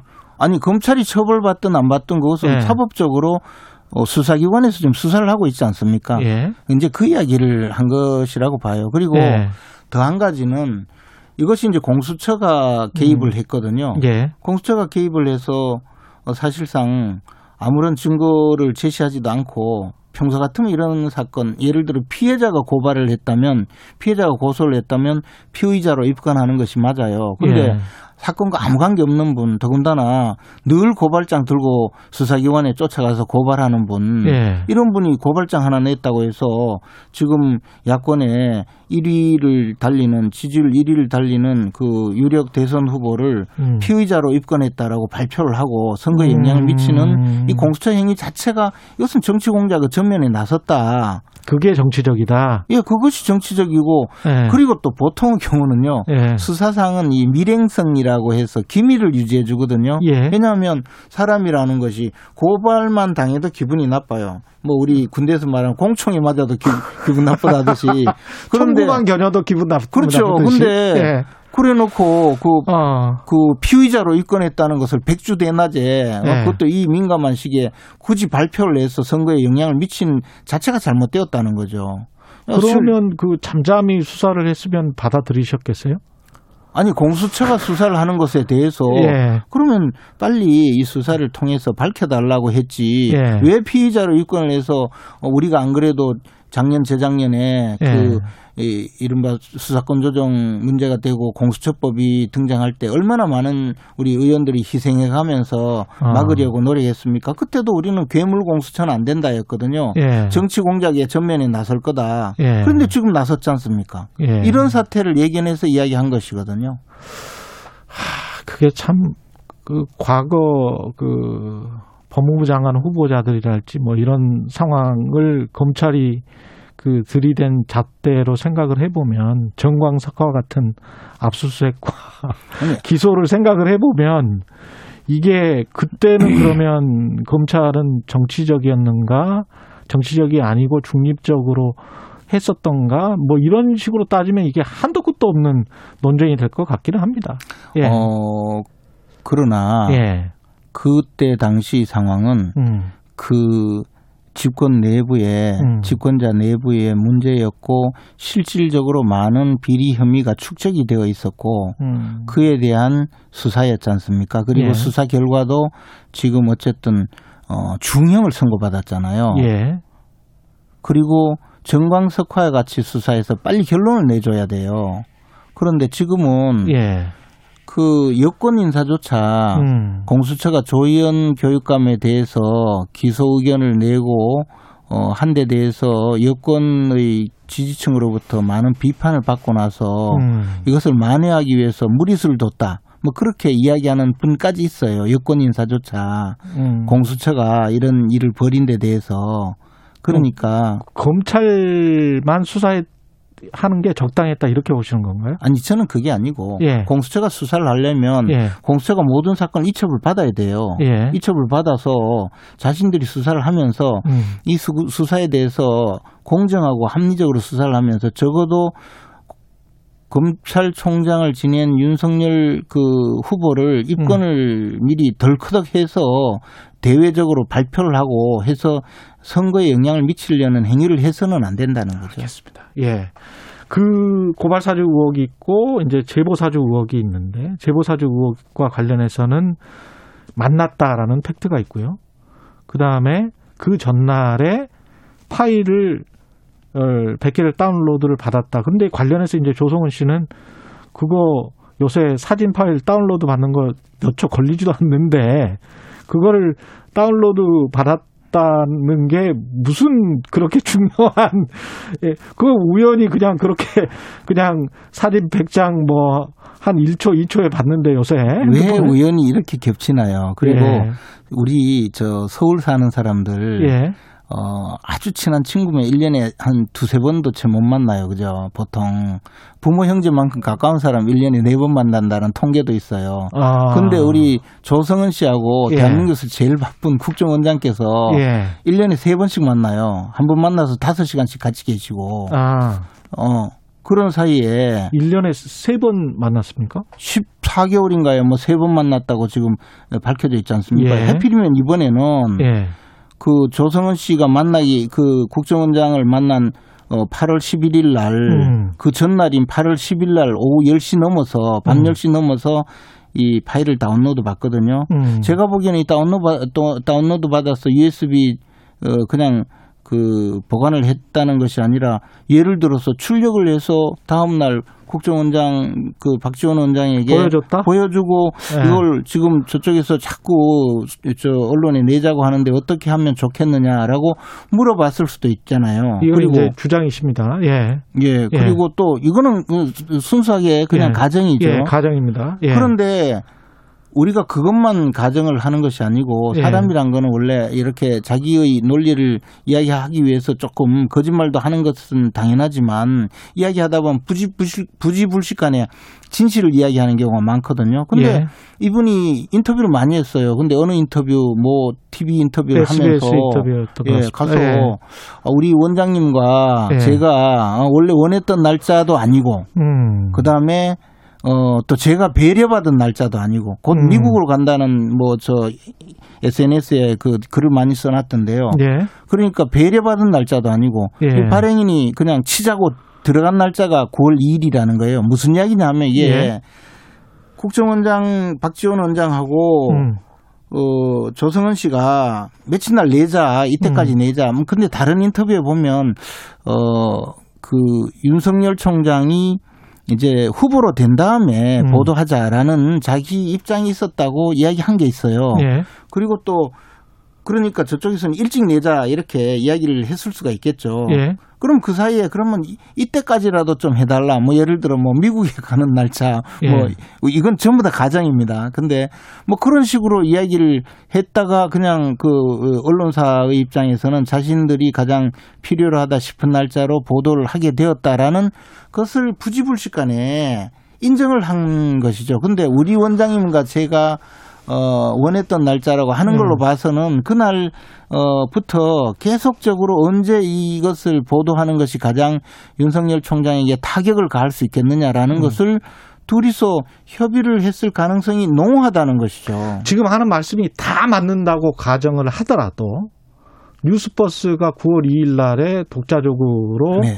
그러니까 그 의미 그대로 네. 이진동 발행인이 네. 취자라고 해서 쳐버렸어요. 네. 그러면 그 박지원과 조성은의 만남 네. 그리고 그 사람들끼리 무슨 이야기를 했든 간에 네. 뉴스버스의 제보를 사주했다 국정원장이 네. 그 링크나 점선이 실선이 되지는 않아요. 그러나 그렇죠? 그때 당시에 예. 그 뉴스버스 기자의 이야기에 보면 어. 계속적으로 이제 그 기사를 내자고 음. 요청을 하고 있는데 음. 제대로 파일을 다 주지 않는 거죠. 처음에는 그리고 취재. 그렇죠. 취재 예. 응하지도 않고 취재 예. 응했다는 거는 보도 하루 전날이라는 거거든요. 음. 9월 1일이잖아요. 그러면 그리고 그렇죠. 바로 직전 8월 말에 또 만나요. 음. 국, 박지원? 국정원장과 조성은 씨가 또 만나요. 8월 말에 예, 8월 만에 8월 또 만나요. 11일 말고 11일 8월 말고 8월 보도 말에. 직전에 또 만나요. 그래서 예. 를 들어 우리는 그렇게 생각할 수 있죠. 아 그거는 팩트입니까? 8월 말에 어. 보도가 다 나와 있어요. 아 그렇습니까? 그래서 예. 어 그러면 아, 야 이제는 그냥 뭐 어, 취재 응해라 해서 응했을 수도 있어요. 예. 자 이것이 제보 사주라는 말로 끝나는 것이 아니고 음. 국정원법에 보면 음. 정치관여죄가 있어요. 징역 7년이야. 음. 벌금 어, 저 자격정지 10년. 근데 이 이 정치관여죄는 국정원장이 자기 지위를 이용해서 음. 특정 정치인에 대해서 반대 의사를 유포하면 그것이 정치관여죄예요. 아 그걸 유포하기 위해서 보도해라 하면 이것은 명백한 정치관여죄예요. 저는 그뿐만이 아니고 예. 이번에 무슨 호랑이 꼬리를 밟았느니 내가 입을 열면 뭐 재미없다느니 이렇게 협박한 거 이것은 명백한 정치관여죄라고 봐요. 아, 협박 이라고 보세요? 협박이죠. 그 예. 내가 입 열면 재미없다 그러는 게 협박이지. 그보다 더 큰 협박이 어디 있습니까? 노웅래 의원은 그렇게 이제 국민의힘이 자신이 있으면 정보의 소집을 요구를 해라. 정보의 소집이 아니고 고발했잖아요. 후보 측에서. 아니, 그러니까 후보 측은 고발을 했는데 네. 그거는 고발은 일종의 이제 언론 플레이다라고 이제 주장을 하는 것이고 차라리 국회에서 네. 그냥 박지원 원장을 불러서 곧 부르겠죠. 물러 물어봐라. 네. 그 정보의 소집을 정식으로 요구하면 그때 가서 이제 민주당 판단해 보겠다. 이건데 정보의 소집은 요구하실 생각이 그건 이제 원내에서 판단을 해야 되는데. 원내에서 판단을 하셔야. 어차피 곧 정기국회이기 때문에 어차피 오게 돼 있습니다. 예. 국회는. 어차피 박지원 국정원장 그렇죠. 국정감사니까 또 국정감사도 그 있고 국정원 예, 감사도 있고, 있을 거 아니에요. 예, 뭐 예. 업무 보고도 있고 옵니다. 그건 뭐 예. 그래, 당장 불러서 이제 물, 물어는 봐야 되겠네요. 그건 뭐 당연히 물어보겠죠. 근데 뭐 예. 그분이 스스로 입으로 정치 구단이라고 이야기 한 번도 처음 봤지만 내가 정치 구단이기 때문에 뭐 어, 아, 저는 그 옛날 저 무슨 예. 장세동 안기부장이 나타났나 싶을 정도로 예. 이 국정원장이 그러는 국민을 상대로 음. 내가 입 열면 어 뭐 재미없다 이렇게 이야기하는 거는 정말 문제가 있는 거죠. 음. 결국은 정리를 해보면 고발 사주 의혹은 그 드러난 팩트대로 사법 처리를 하고 네. 그런데 저 위의 링크 그러니까 수사정보 정책관과 검찰총장 간의 그 링크에 관한 어 어떤 또는 그 중간에 또 누가 있을 수가 있고요. 예. 그 링크는 어떻게 풀어야 된다고 보십니까? 만약에 링크가, 뭐, 링크가 뭐가 있습니까? 아니 점선이 그 직제. 직제상은 점선이 있으니까 직제상은 바로 밑에 보좌잖아요. 측근 보좌는 맞잖아요. 그 그 수사 그것도 아마 반부패, 정책관이. 반부패 예. 저 부장 산하에 있을 겁니다. 아니 그 그러면 네. 그그 위에 링크든 그 위 위 링크든 간에 네, 네, 네. 어디 선까지는 밝혀져야 될 거 아니에요. 그 손준성 당연히. 검사가 맞다면 맞다면 당연히 밝히겠죠. 수사기관이 지금 혼자 했을. 리가 없잖아요. 검사가 동일체인데. 검사 통일치원 지금 벌써 폐기됐고요. 또 하나는 예. 또 하나는 모든 일을 다 보고 한다고 지금 가정하에 그렇지 않습니까? 그러면 예. 예를 들어 어 울산시장 그 선거 부정 사건은요 청와대 여러 저 비서관 어 수석 비서관들이 수석 비서관실에서 전부 관여해서 벌어진 사건이거든요. 예. 그러면 대통령한테 당연히 보고하고 대통령이 원하니까 대통령이 가장 친구인 울산시장을 당선시키기 위해서 온갖 불법 행위를 저질렀다. 그러니까 대통령이 사법적으로 책임져라 이렇게 이야기할 수 있습니까? 음. 직접적인 관여가 드러나지 않았는데요. 예. 이걸 모를 리가 있느냐? 대통령 비서들인데 예. 그렇게 이야기만 한다고 되진 않잖아요. 증거가 알겠습니다. 있어야죠. 예. 컷오프 결과 관련해서 좀 여쭤봐야 될 것 같은데요.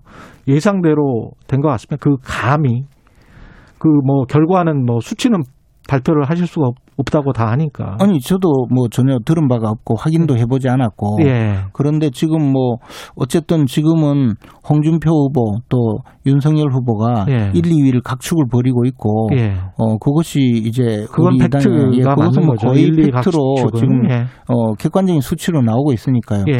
이게 민주당의 그 경선도 보면 음. 처음에는 1, 2, 3, 4, 5, 6등이 뭐 조금 음, 지지율 조금 나눠 갔다가 결국은 1, 2위 로 가다가 1위로 이제 예, 음. 수렴이 되는 형태인데 우리 당은 1, 2위가 아주 근소하게 계속 각축을 벌이지 않을까 생각합니다. 50대 50으로 결선에서는 하잖아요. 네. 당원 50. 네. 이게 확실히 지금 1차 나온 결과를 놓고 보면 또는 감, 그거 안 보셨다고 하니까 감으로 놓고 보면 예. 그 윤석열 후보에게 좀 유리한 거 아니냐 이런 이제 언론 보도들이 나오고 있습니다. 어, 제가 50대 50이어서. 제가 공명 선거를 추진해야 되기 때문에 어떤 형태의 이야기도 생각도 하지 않고 있습니다. 그 절대 판단을 안 하려고 하시는 거군요. 예. 알겠습니다.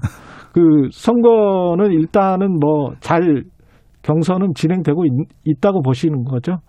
어차피 판단은, 어차피 이 경선은 좀 시끄러울 수밖에 없거든요. 시끄러울 수밖에 없다. 네, 그렇지만 최대한 예. 우리 당이 이제 그 좋은 의미로 시끄러워지도록 만들어가는 것이 저희들의 역할이고 당 지도부의 역할이 역할이고요. 예. 다소 욕 먹더라도 예. 입을 다물고 있는 이유가 예. 후보자 입장에서는 늘 조금 불, 불만이 있을 수밖에 없거든요. 음. 어, 그래서 그런 후보자들의 입장을 존중해가면서 음. 어, 그래도 저 당의 이 지- 당의 지도부에서는 후보자들 모든 분들 배려해가는 음. 그런 과정이 필요해서 지금은 최대한 어, 경선이 국민들 눈에 저 쏙 들어오도록 그렇게 만들기 위해서 노력하고 있습니다. 알겠습니다. 말씀 감사하고요. 김프로의 정치학 국민의힘 김재원 최고위원이었습니다. 고맙습니다. 고맙습니다. 공정, 공익, 그리고 균형. 한 발짝 더 들어간다. 세상에 이익이 되는 방송. 최경영의 최강 시사.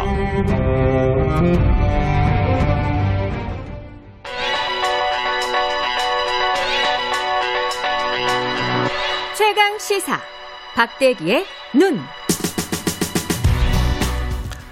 네, 박대기의 눈 시작합니다. 예. 오늘은 반도체 이야기네요. 네. 예. 반도체 주가는 별로 안 좋죠, 지금. 네, 계속 안 좋은 상- 연초부터 안 좋은 상황이죠. 근데 그 반도체 많이 쓰는 그 특히 요새 자동차 많이 쓰잖아요. 네, 그건 또 뭐 반도체가 부족해서 안 나온다고 하고 뭐 그렇습니다. 예, 예. 그 상황을 좀 설명을 해 주십시오. 예, 반도체가 부족한데 왜 반도체 주가는 오르지 않느냐? 뭐 주변에 이렇게 좀 안타까움을 토로하는 분들이 적지 않습니다. 예. 예, 전 세계가 이제 반도체 부족 현상에 실리고 있는데 이게 시달리고 있는데 왜 그러면은 반도체 회사 주가들이 오르지 않느냐?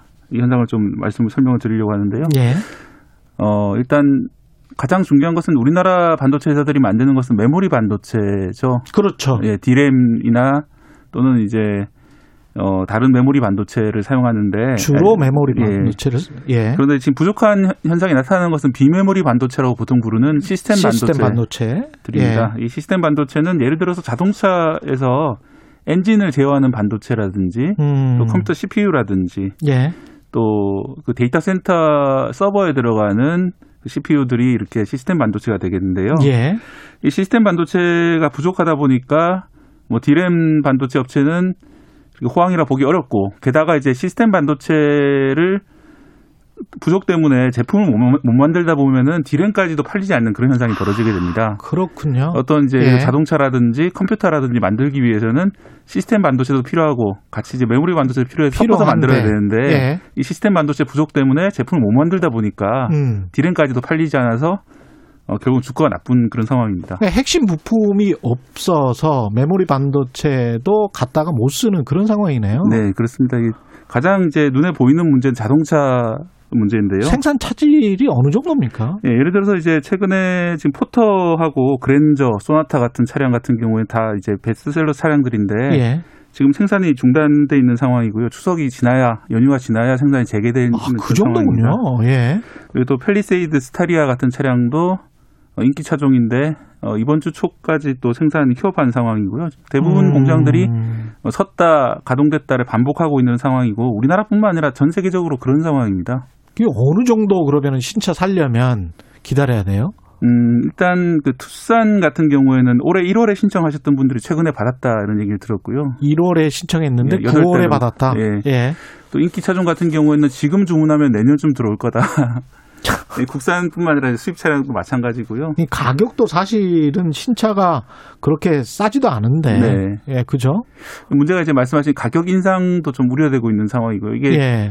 어떻게 보면 공급자 우위 그런 시장이다 보니까 음. 이렇게 되면은 공급자들은 이제 가격 할인을 없애버리고 또는 이제 가격을 올리는 식으로 대응할 수 있고요. 그러네요. 예, 국내에서는 예. 아무래도 물가 당국 눈치를 보고 있는데 미국 시장 같은 경우에는 상당한 폭의 원래 할인 제도가 있잖아요. 그렇죠. 예. 근데 지금은 이제 현찰 정가를 다 주고도 사기 어렵다. 아, 그래요? 네, 그런 상황이 돼버렸고요. 또 중고차 가격도 전 세계적으로 오르고 있습니다. 저도 깜짝 놀랐는데 어. 저도 이제 제가 타는 차량을 한 번씩 중고차로 팔면 얼마쯤 팔리나 이렇게 조회를 해보잖아요. 예. 제가 11년 된 K5 차량을 가지고 있는데 11년 된. 예, 지난해는 예. 400만 원 정도였거든요. 예. 올해는 700만 원 정도까지 올라갔더라고요. 혹시 중고차 판매 생각하시는 분들 계시면 지금은 차를 팔 적기다. 어, 지금이 적기네요. 네. 아까 지금 미국 시장 같은 경우도 그게 그 제조 제조 가격이라고 하나요? 그 제조 출시 가격. 네, 출시 가격. MSRP라고 하죠. 네. 그 가격 을 줘야 살 수 있다고요? 네, 그 정도까지 지금 되어 있는 상황이고요. 보통 거기에서 한 5, 600만 원 정도는 떨어지는데 미국에서는 네, 그래서 미국이 차가 싸다고 그랬는데 예, 지금은 기- 이제 싸지 않는 그런 상황까지. 아, 이거는 있습니다. 굉장히 그 인플레이션이 그래서 또 발생하는 측면도 있군요. 미국에서도. 네, 그렇습니다. 예. 미국도 중고차 가격 많이 올랐잖아요. 예. 그 신차 가격도 그렇게 MSRP 그대로 받아버리면 야 심각하네. 그런데 이 주가 같은 경우는 지금 계속 아까 말씀하신 대로 지금 정체가 되고 있고 예 그렇습니다. 일단 또 그 반도체 부족하고 그럼 코로나19랑 무슨 관계가 있느냐. 예. 이것도 의문을 가지는 분들이 많이 계실 텐데요. 예 지난해는 코로나19 때문에 전 세계적으로 생산이 감소했고 예. 자동차 판매도 거의 안 되는 그런 상황이었습니다. 그러다 음. 보니까 이 자동차 회사들이 반도체 회사에 주문을 안 넣은 겁니다. 지난해. 예. 그랬군요. 예, 그러다가 네. 이제 올해가 들어가면서 이제 반, 차량 판매가 늘어나니까 주문을 새로 넣었는데 재고를 무조건 떠안고 있을 수가 없죠. 예, 그러다 보니까 필요가 없으니까. 예, 예. 반- 다른 반도체 생산 회사들이 어, 지난해부터 자동차에서 주문을 안 받고 다른 제품들 생산에로 라인을 다 돌린 상황입니다. 음. 그래서 자동차 반도, 자동차 전용 반도체 생산 라인으로 다시 도- 가져와야 되는데 예. 그럴 때 걸리는 기간이 1년 정도 걸릴 거다. 또는 1년 반 정도 걸린다라고 하더라고요. 그래서 내년 초 늦으면 이제 내년 하반기 정도 돼야지 이 전 세계적인 반도체 수급난이 해소될 수 있을 거다. 이런 전망이 나오고 있습니다. 이게 경영학에서 가장 그 뭐 잘 하고 있다는 제 부품 재고 비용과 관련해서 just in time이라고 네. 도요타가 했지 않습니까? 근데 이제 그게 오히려 부메랑이 돼서 네. 뭐 4, 5일 정도의 부품만 가져가면서 계속 이렇게 재고 비용을 줄이려고 하는 노력으로 수익을 창출을 했었거든요, 도요타가. 그리고 그걸 전 세계 기업들이 다 받아들인 거잖아요. Just In Time이라는 거를. 근데 코로나 19 때문에 부품 재고가 충분하지 않으면 오히려 생산을 못 하게 되는 그런 상황이 와, 와버렸네요. 네, 아무래도 이게 거꾸로 돼버린 겁니다. 그만큼. 이제 미증유의 재난이다 보니까 예. Just In Time의 효율이 이 재난을 대처하는 그런 어떤 변동성에는 취약한 그런 상황이 돼버린 겁니다. 그렇죠. 그렇게 되면 부품 재고가 많은 회사들 이 오히려 그러니까 과거에는 좀 경쟁력이 떨어진다고 생각하는 네. 그렇게 이제 인식을 했었잖아요. 부품 재고가 많으면 저 회사는 경쟁력이 떨어져. 왜 굳이 몇 개월치나 1년치를 가지고 있어? 뭐 이렇게 생각을 했는데 그 회사들이 오히려 유리하게 되고 예. 또한 가지는 이제 차- 차량용 반도체 회사는 사실 이윤이 아주 낮았거든요. 그렇죠. 자동차 회사들이 원래 그런 공급망 이윤을 낮게 가져가는 걸 정말 잘하지 않습니까? 음. 그거를 좀 쪼는 그런 작업을 그렇죠. 잘하는데 예. 그래서 상대적으로 사양 산업이다 이런 평가까지 받았었는데요. 그 NXP라고 네덜란드 세계 1위 자동차 반도체 회사인데 음. 주가가 올해 50% 정도 올랐습니다. 어. 네, 삼성 주주님들 보시면 좀 배가 아프실 것 같은데 그런 현상, 그러니까 그 사양 산업까지 몰렸던 그 업종이 좀 살아나는 그런 역설적인 그런 상황이 벌어지고 있고요. 야, 신기해요. 그 결국은 삼성전자와 SK 하이닉스 그 메모리 반도체 위주로 하는 회사들 네. 삼성전자는 뭐 휴대폰도 만들고 있습니다만은 이쪽은 언제 그러면 좀 좋아질까요?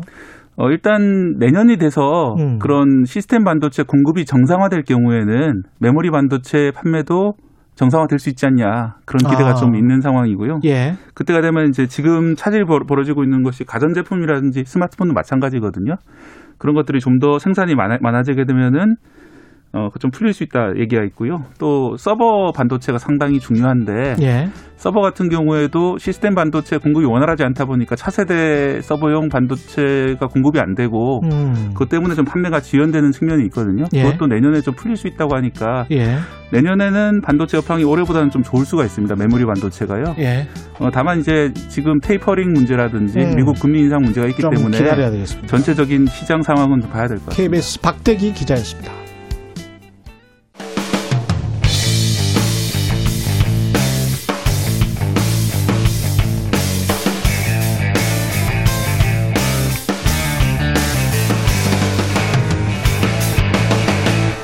최경영의 최강 시사.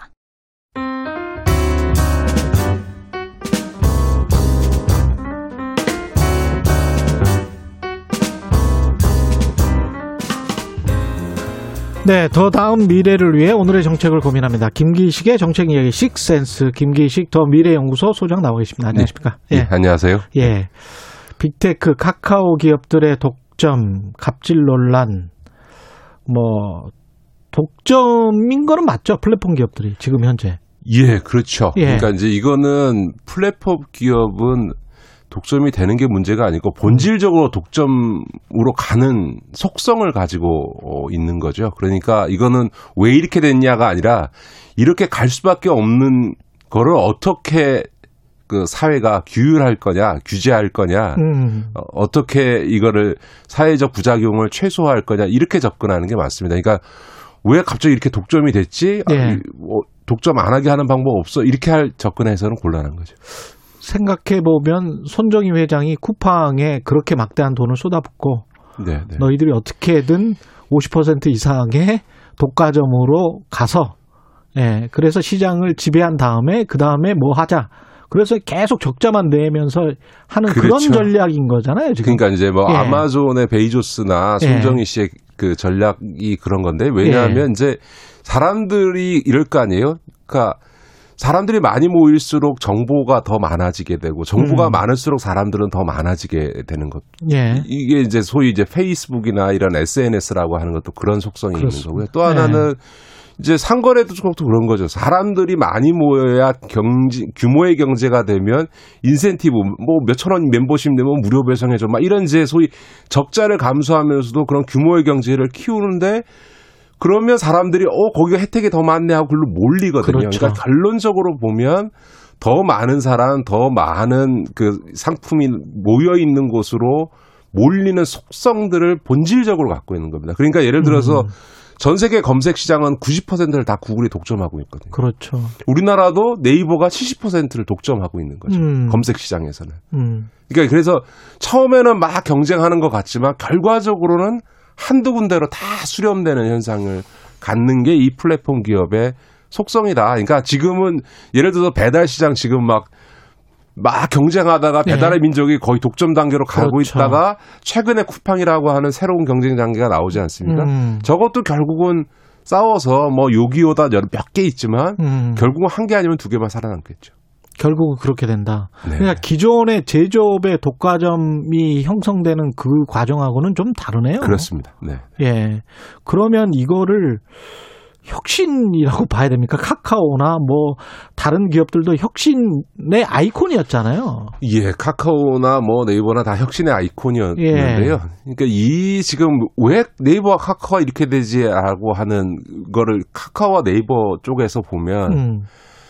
그 이- 이미 거대 공룡 기업이라고 평가받고 있는 네이버 카카오와 그 기업 오너들의 인식 간의 이 격차와 갭이 있습니다. 그게 예. 무슨 얘기냐면 지금 이해, 네이버의 이해진, 카카오의 김범수, 뭐 넥슨의 김정주, 음. 어, NC소프트의 김택진이 다 서울대 공대 86학번 다 동기들입니다. 예. 예. 항공과 뭐 상공과 예. 출신들인데 이, 이 세대가 우리나라 이른바 PC 1세대입니다. 처음 PC를 20대에 겪어본 첫 번째 세대고 그들이 그 PC 세대로서의 첫 번째 경험을 그 90년대 후반에 인터넷 벤처 기업 창업으로 시작을 한 거거든요. 음. 근데 이제 창업할 때야 정말 맨주먹 가지고 이 재벌이 군림한 한국 경제 질서에서 도전자로서 시작을 해서 new business를 통해서 혁신하며 새로운 시장을 개척한 거죠. 근데 어느덧 그로부터 20년 지나서는 누가 봐도 네이버나 카카오는 뭐 예를 들어서 무슨 뭐 어, 신세계나 롯데나 음. 뭐 이런 데가 오히려 걱정될 정도로 지금 뭐 완전히 시장에 있어서는 우위에 점에 있는 어, 기존의 그렇죠. 재벌이 언제 망하고 예. 언제 네이버와 카카오가 다 소위 유통시장이든 뭐 이런 걸 다 평정할까 음. 가 관심이 대상이 돼 있잖아요. 그런데도 불구하고 이렇게 객관적으로도 그렇고 사회적으로도 이미 네이버와 카카오는 거의 재벌급 공룡 수준이 됐는데 이, 네이, 이 네이버의 이혜진이나 이 저 카카오의 김범수나 그 창업 멤버들은 아직도 본인들이 벤처 창업했던 사람들 같은 마인드를 갖고 있는 거예요. 아. 그러니까 오히려 재벌들보다도 사회적 책임 의식이라든가 어, 이렇게 기업이 커졌을 때 절제해야 되는 문제라든가 음. 이런 게 어떻게 보면 재물보다 더 의식이 약한 거예요. 아, 그렇군요. 그러니까 스스로가 아직도 벤처 기업이라고 생각해요. 아. 그러니까 이게 이- 이게 물론 그게 계속 끊임없는 혁신의 동력을 만들어내는 측면도 있긴 하지만 이미 이렇게 커져서 거의 골목 상권 전체를 위협할 정도가 됐는데도 불구하고 기존의 삼성, 저 삼성이나 롯데나 신세계가 그래도 사회적 비판을 통해서 그래도 이제 이 상생 문제라든지 사회적 책임 문제 요즘 요- 논의되는 ESG 이런 얘기들을 많이 하잖아요. 예. 근데 오히려 이, 이 혁신의 아이콘들이 그 의식이 더 없는 겁니다. 오히려. 예. 예.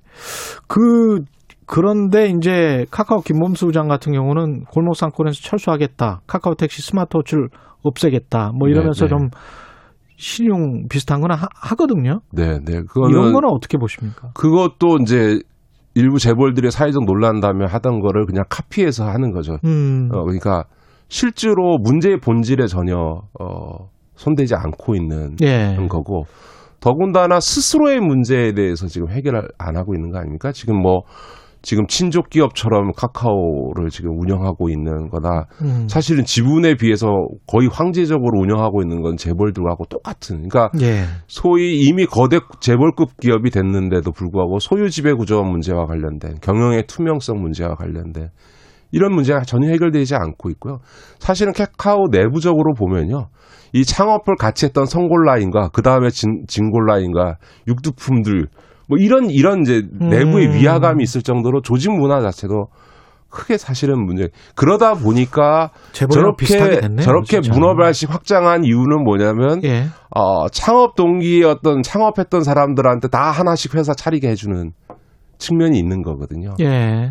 그러니까 이게 사실은 재벌이 문화발 확장할 때와 어, 똑같은 거거든요. 재벌에 대한 80년대까지 가장 큰 비판이 뭐였냐면 비관련 다각화돼서 문화발식 확장해서 대한민국 경제를 독점해 간다. 이런 게 이제 가장 큰 비판이었는데 이 플랫폼 기업이 그런 형태로 지금 가고 있는 거죠.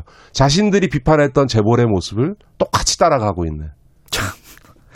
이게 뭐 어떻게 해야 되나요? 자본주의가 계속 이렇게 발전을 할 수밖에 없는 겁니까? 이걸 발전이라고 봐야 되나요? 어떻게? 이- 그러니까 모두에 제가 말씀드렸던 예. 것처럼 플랫폼 기업이 왜 이렇게 됐냐가 아니라 플랫폼 기업은 그냥 본질 속성상 그럴 수밖에 독점으로 없다. 가게 돼 있고 예.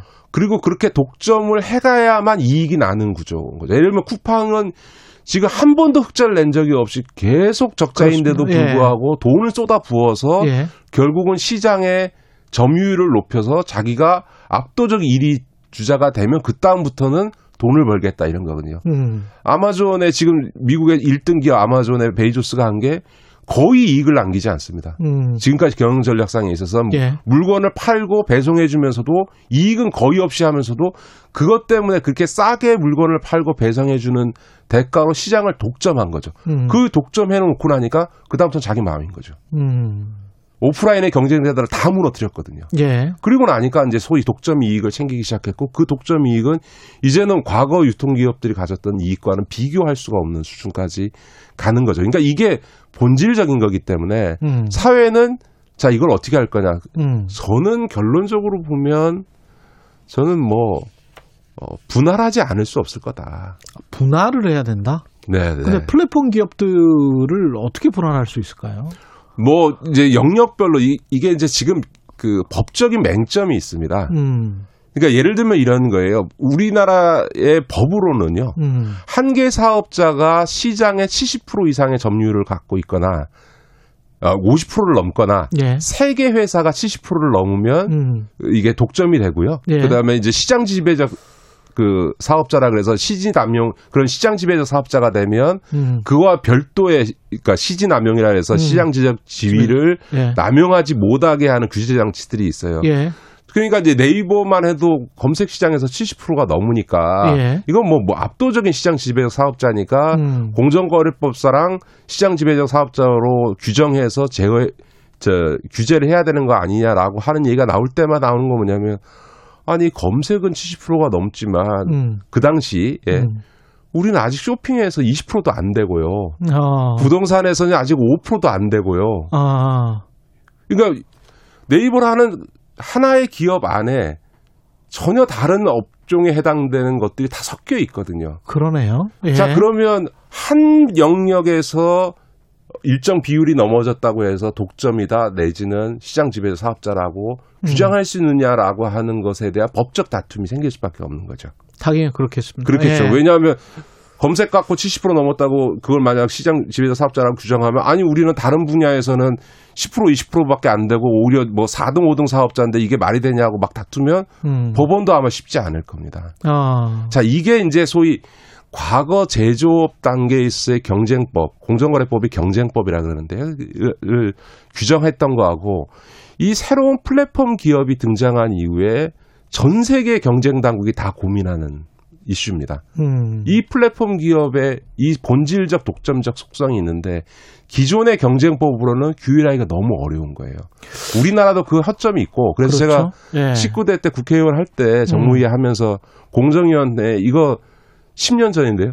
음. 앞으로 플랫폼 기업의 독점성 훨씬 더 강화될 거고 게- 얘들이 경제에서 차지하는 비중도 훨씬 커질 거기 때문에 빨리 전 세계적인 이제 트렌드 조사를 해서 음. 경쟁 당국의 어떤 조치들을 조사해서 어떻게 앞으로 이 경쟁법을 보완해서 이 플랫폼 기업에 적용할 거냐. 그러니까 이제 지금 공정거래법을 내, 나, 내두고 그냥 두고 지금 플랫폼 규제법을 별도로 만들게 되는 형태가 되는 거예요. 예. 기존의 경- 공정거래법은 규율이 안 되니까. 미국이나 유럽에서는 실제로 어떤 뭐 빅테크 플랫폼 기업에 관한 규제가 실제로 있습니까? 심각한 논쟁거리죠. 지금 예. 예. 를 들어서 구글에 대해서 유, EU 당국에 예. 지금 그거를 분할해라. 음, 소위 검색과 그 외 나머지 분야를 분할하라고 하는 음, 요구를 할, 판정을 하려고 그러고 그거를 계속 반대하고 논란이 그렇죠. 계속되고 있어서 예. 구글의 분할 문제가 EU에서는 그러니까 미국 기업인 구글이 EU의 유럽의 모든 검색 시장을 다 통합하고 있는 거거든요. 거의 예. 90% 이상 독점하고 있는 상태에서 그 검색에 기반해서 우리 네이버가 하듯이 똑같이 하고 있거든요. 음, 그러니까 이제 그러니까 그 검색 부분과 나머지를 분할해라. 라고 예. 하는 이제 논의가 있고요. 음. 그 다음에 미국의 이번에 바이든 행정부가 들어서고 나서 소위 우리식으로 하면 공정거래위원장의 30대 예, 예. 초반의 여성 어, 반독점 음. 전문가를 앉혀서 이부 이분이 지금 페이스북이나 이런 부분에 대해서 거의 지금 분할해야 된다라는 입장을 장, 그 공정거래위원장 취임하기 전에 음. 논문으로 그런 걸 썼죠. 그랬죠. 예. 네, 그래- 그래서 이제 아마 이 분할 이슈가 계속 제기될 수밖에 없을 겁니다. 우리도 비슷하게 갈 수밖에 없겠네요. 결과적으로 계속 가면 저는 결국 그 문제에 직면하게 될 거다. 그러니까 어. 예를 들어서 그 청취자들께서 어 어떻게 기업을 나라가 정- 분할시켜 그러는데 자본주의의 시초이자 천국이었던 미국에서도요. 미국에서? 예. 어, 이게 독점이 심해지면 음. 20세기 초반에는 그 록펠러가 갖고. 있었던 스탠다드 오일을 예. 분할했고요. 또 80년대에도 AT&T라고 하는 지금으로 하면 인터넷 그렇죠. 기업 같은 전기통신 회사, 우리 KT 같은 회사를 음. 분할한 적이 있습니다. 그랬습니다. 예. 네, 그렇기 때문에 얼마든지 미국은 분할할 수 있고요. 음. 마이크로소프트에 대해서도 사실상은 분할 결정이 내려진 상태에서 오히려 빌 게이츠가 아, 분할을 막기 위해서 본인이 항복하고 예. 시정 조치를 해서 분할을 면한 거지. 예. 사실은 그 마이크로소프트에 대해서도 반독점법 위반으로 음. 어, 제재를 아예 그냥 회사를 쪼개는 조치를 어, 당하기 직전까지 갔었죠. 그 기업들에게는 억울하겠지만 다른 공정한 경쟁을 위해서 그러는 거죠. 시장에 다른 경쟁자들이 나올 수 있도록 하기 위해서. 그렇죠. 그러니까 예. 예. 를 들어서 예. 시청자들께서도 아이 쿠팡이나 카카오나 네이버 이용하니까 좋고 예. 잘하고 있는데 오프라인에서 그렇지? 하는 것보다 예. 더 싸게 살 수 있고 좋은데 예. 왜 그래라고 하지만 그러다가 독점이 완성되는 순간 독점적 지위에 있는 사업자가 이제는 시키는 대로 할 수밖에 없습니다. 왜냐 거기 외에는. 예. 물건을 살 데도 없고 이거 없이는 나는 사람들하고 그렇습니다. 소통도 할 수 없고 예. 하는 문제가 생기는 거죠. 말씀 감사하고요. 지금까지 김기식 더 미래연구소 소장이었습니다. 고맙습니다. 네, 고맙습니다. KBS 일라디오 최경영의 최강시사 듣고 계신 지금 시각은 8시 45분으로 향하고 있습니다. 여러분은 지금 KBS 1라디오 최경영의 최강 시사와 함께하고 계십니다. 네, 일론 머스크가 이끄는 기업 스페이스X가 개발한 제대로 된 우주 관광 상품이 잠시 후 첫 선을 보인다고 하는데 어떤 내용인지 아시아인으로서는 최초로 미국 나사의 우주 생물학 연구소와 함께 과학 탐험을 다녀온 아, 문경수 과학 탐험가 나와 계십니다. 안녕하세요. 네, 안녕하세요. 예. 이게 무슨 말이에요? 미국 나사의 우주 생물학 연구소와 함께 과학 탐험을 다녀왔다. 네, 그 나사에서 예. 그 화성에 살고 있는 생명체를 연구하는 그 과학자들이 있는데요. 예. 어, 그 과학자들하고 어, 지구상에서 화성이랑 가장 비슷한 사막에 가서 여러 차례 탐험을 했던 경험을 가지고 있습니다. 아, 그러시구나. 아, 화성은 아- 안 가신 거고요. 그렇죠. 네. 가고 싶습니다. 예. 그, 이러, 그렇게 하면은 거의 비슷한 어떤 그 연구가 진행이 되는 겁니까? 그렇죠. 화성이랑? 화성의 그 지각이랑 그리고 음. 암석이랑 뭐 지구랑 크게 다를 건 없다 보니까 아, 그렇군요. 네, 그런 상황에서 좀 가설을 세워서 예. 화성 생명체를 연구하는 거죠. 그렇군요. 이 지금 어 일론 머스크의 우주 관광 상품은 그 전에 관광 상품 한번 제가 소개를 했던 기억이 있는데 그렇죠. 네. 예, 오늘 출발한다고 하는데 스페이스 X표 우주여행 이건 이거는 어떤 프로젝트입니까? 어, 일단 그 이 프로그램이 딱 끝날 때쯤에 예. 이제 그 우주선이 발사가 될 것 같은데요. 9시에 네, 그렇죠. 예. 네, 그 미국 동부 시간으로 오후 8시쯤에 예. 발사가 되는데 그 아폴로 11호가 발사했던 그 역사적인 발사대가 있습니다. 아. 그 39A 발사대에서 어 정말 그 스페이스X가 만든 어 우주선 크루 드래곤을 타고서 남자 두 명, 여자 두명 일반인이 어 이제 그 우주로 출발을 하게 되는데요. 예. 근데 기존 것들이랑 좀 다른 게 뭐냐 면은 어 음속의 22배인 거의 한 2만 7천 킬로미터의 속도로 어 하루에 어 90분마다 지구를 한 바퀴씩 돌고요. 그리고 총 3일 동안 이 지구 궤도를 돌면서 예. 어 우주를 경험하고 올 계획입니다. 음속의 22배. 우리가 네. 보통 비행기 타면 음속도 안 되죠. 그렇죠. 안 되죠. 네. 한뭐 무슨 800km, 뭐 900km 정도. 전투기 정도가 그렇죠. 그런 거죠. 네. 마하로 가는 거죠. 네네. 야, 근데 이거를 민간인들이 지금 타고 가는 겁니까? 네, 맞습니다. 어떤 사람들이에요, 이 사람들은? 어, 일단 그, 이게 이제 네 명 네 명의 네 장의 티켓이 있는 건데요. 예. 그 이 네 장의 티켓을 그 신용카드 결제 처리 업체인 어, 시프트포 페이먼트의 어, 설립자인 어, 제러드 아이잭맨이 모두 구매를 했습니다. 아. 네, 그런 다음에 얼마였죠? 어, 어, 총 구매 금액이 약 600억 원 정도. 600억 원? 네. 표 4장이에요? 네, 네 장에 네. 600억 원 정도가 들었고요. 3일 여행하는 거잖아요. 그렇죠. 지금. 그리고 이제 예. 본인은 한 명이 이제 선정이 된 거고 예. 나머지 세 명을 이제 일반인을 공모를 통해서 모집을 했는데 아, 일반인을 또 공모했어요? 네, 그래서 7만 명이 응모를 해서 이제 세 명이 최종 선발이 된 거죠. 그럼 어떤 사람들을 선정을 했습니까? 어, 일단 한 분은 그 간호사분이고요. 예. 장애를 이겨내는 간호사분이었고, 그리고 또 한 분은 어, 애리조나 대학에서 지질학을 가르치고 있는 네, 과학자였고, 또 한 명은 어, 그 로키드 마틴에서 근무했던 어, 비행사 출신의 어, 그 남자분이 선정됐습니다. 야, 우리나라는 이런 거 하면 무슨 뭐 사업가가 나중에 정치하려고 멋지게 보이려고 이렇게 하는 것 같은데 네. 이분은 정말 뭔가 깨어 있네요. 네, 정말 그 젊은 인터뷰 사람인데 보니까 맞습니다. 인터뷰한 내용을 보니까 네. 어, 정말 이 세상에는 모든 것이 가능하다라는 걸 좀 보여주고 싶었다고. 네. 멋지다. 600억이나 들여서 네. 예. 그 스토리가 있는 사람들 그 다음에 삶의 역경을 그렇죠. 이겨낸 사람들을 네. 야 우주 한번 구경시켜 줄게 이렇게 한 거네요. 그렇죠. 네. 본인 돈으로. 예, 본인 돈으로. 네. 근데 음속 제가 좀 잘 모르겠는 게 음속 22배로 왔다 갔다 이렇게 하면 네. 사람이 견뎌냅니까 그거를? 어, 일단 그렇기 때문에 우주선을 아주 견고하고 안전하게 만들어야 되는데요. 예. 그 이번에 사용될 그 크루 드래곤이라는 우주선이 그 원래는 그 국제 우주정거장에 화물을 운송하는 네, 그런 어떤 운송 우주선으로 만들었는데 예. 어, 실제로 나사랑 계약을 해서 성공적으로 수차례 그 화물을 운송하는 데 성공을 했고요. 예. 그리고 작년에는 이게 유인 우주선으로 개조를 해서 실제로 또 네 명의 우주 비행사가 국제 우주정거장에 갔다 오는데 어, 성공을 해서 안정성 면에서는 아주 뭐 합격적으로. 나왔다고 볼 수가 있죠. 그러면 일반인들도 별다른 훈련을 받지 않고 거기에서 그다음에 우리가 뭐 비행기 타면 좀 기분이 안 좋잖아요. 네네. 뭐 그런 한- 뭐 평온한 상태에서 지구를 볼 수 있는 겁니까? 어, 그렇다고 완벽하게 얘기할 수는 없고요. 예. 어, 이분들도 올해 3월 달에 이제 선정이 됐기 때문에 아. 어, 지금 6개월 동안 기초 우주비행 훈련을 받았습니다. 아 그렇군요. 네네. 그런 게 있어야 되겠죠. 그럼요. 네. 예, 그러면 이 네 사람만 타고 가는 겁니까? 네, 원래 그 기존의 그 다른 뭐 버진 갤럭틱이나 예. 어, 블루오리진에서도 7월 달에 우주여행을 했었는데요. 예. 그때는 그 물론 일반인도 탔지만 그 숙련된 우주 비행사가 같이 동승을 했습니다. 조종사가 이- 있었죠. 그렇죠. 네. 예. 근데 이번에는 완벽하게 그냥 일반인, 민간인만 4명이 탑승을 한 거죠. 그럼 누가 조종을 해요? 어, 일단 그 조종은 기본적으로 원격으로 하게 될 겁니다. 와. 네, 원격으로 하게 되고요. 예. 그리고 이제 어쨌든 그 이 티켓을 모두 구매한 어 이그그 분이 어 사령관이 되는 거고 이제 나머지 세 명이 승무원이 되는 거죠. 그러면은 기- 뭐 최소한의 어떤 기계 조작 같은 거는 훈련을 받는 아? 받았겠죠. 받았고 아, 아까 6개월 동안 뭘 했다 그랬으니까. 네, 그리고 이제 그 우주선이 우리가 옛날에 예전에 그 아폴로 시절의 우주선을 보면은 예. 뭐 버튼이나 단추가 수백 개가 있잖아요. 예. 자, 근데 이 크루 드래곤은 거의 그냥 그 모니, 어, 모니터 형식입니다. 터치 방식으로. 네, 거의 아, 뭐그 그냥 요새 그냥 자동차 스크린 방식 네, 뭐 이런 맞습니다. 식이군요. 네, 그 완전 전자식이고 소프트웨어로 모든 것들이 제어가 가능하기 때문에 직관적으로 그냥 볼수 그렇죠. 있고. 네네.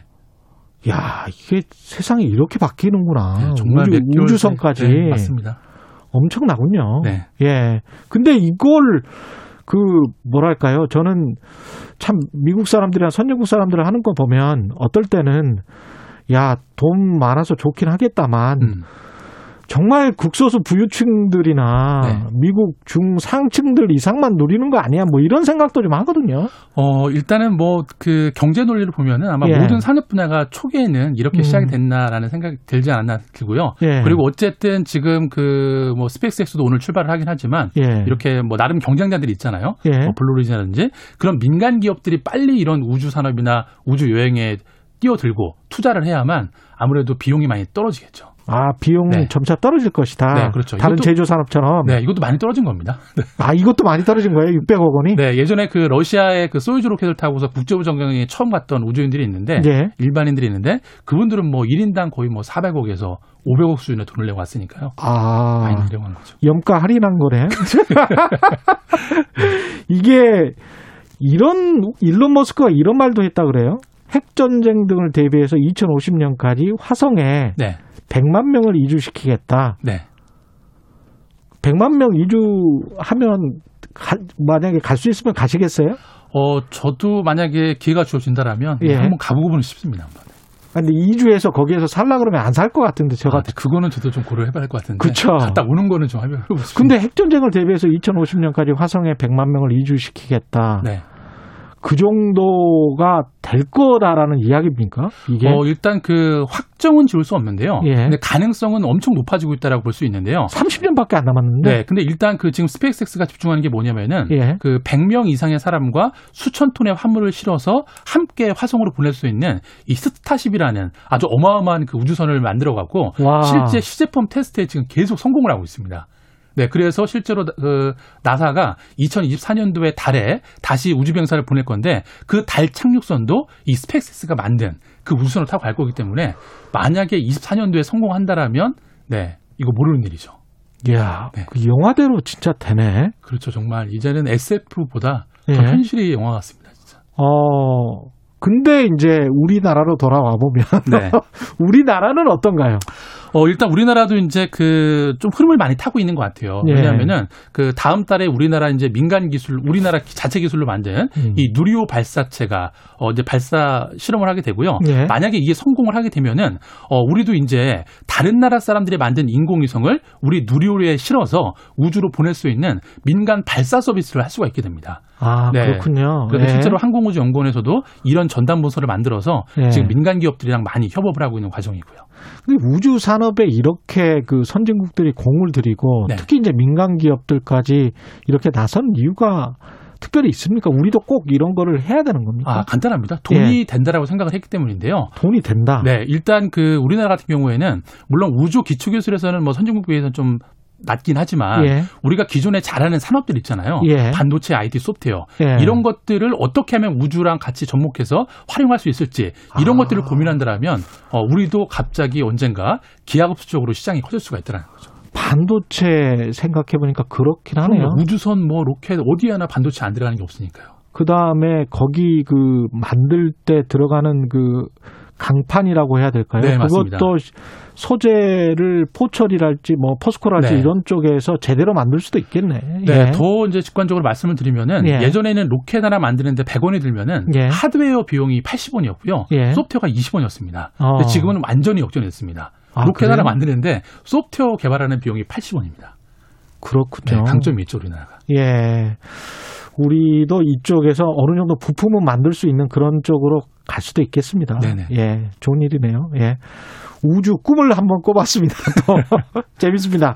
오늘 말씀 감사하고요. 지금까지 문경수 과학 탐험가였습니다. 고맙습니다. 네, 감사합니다. 예. 9월 16일 목요일 KBS 일라디오 최경련의 최강 시사 여기까지고요. 저는 KBS 최경련 기자입니다. 내일 아침 7시 20분에 다시 돌아오겠습니다. 고맙습니다.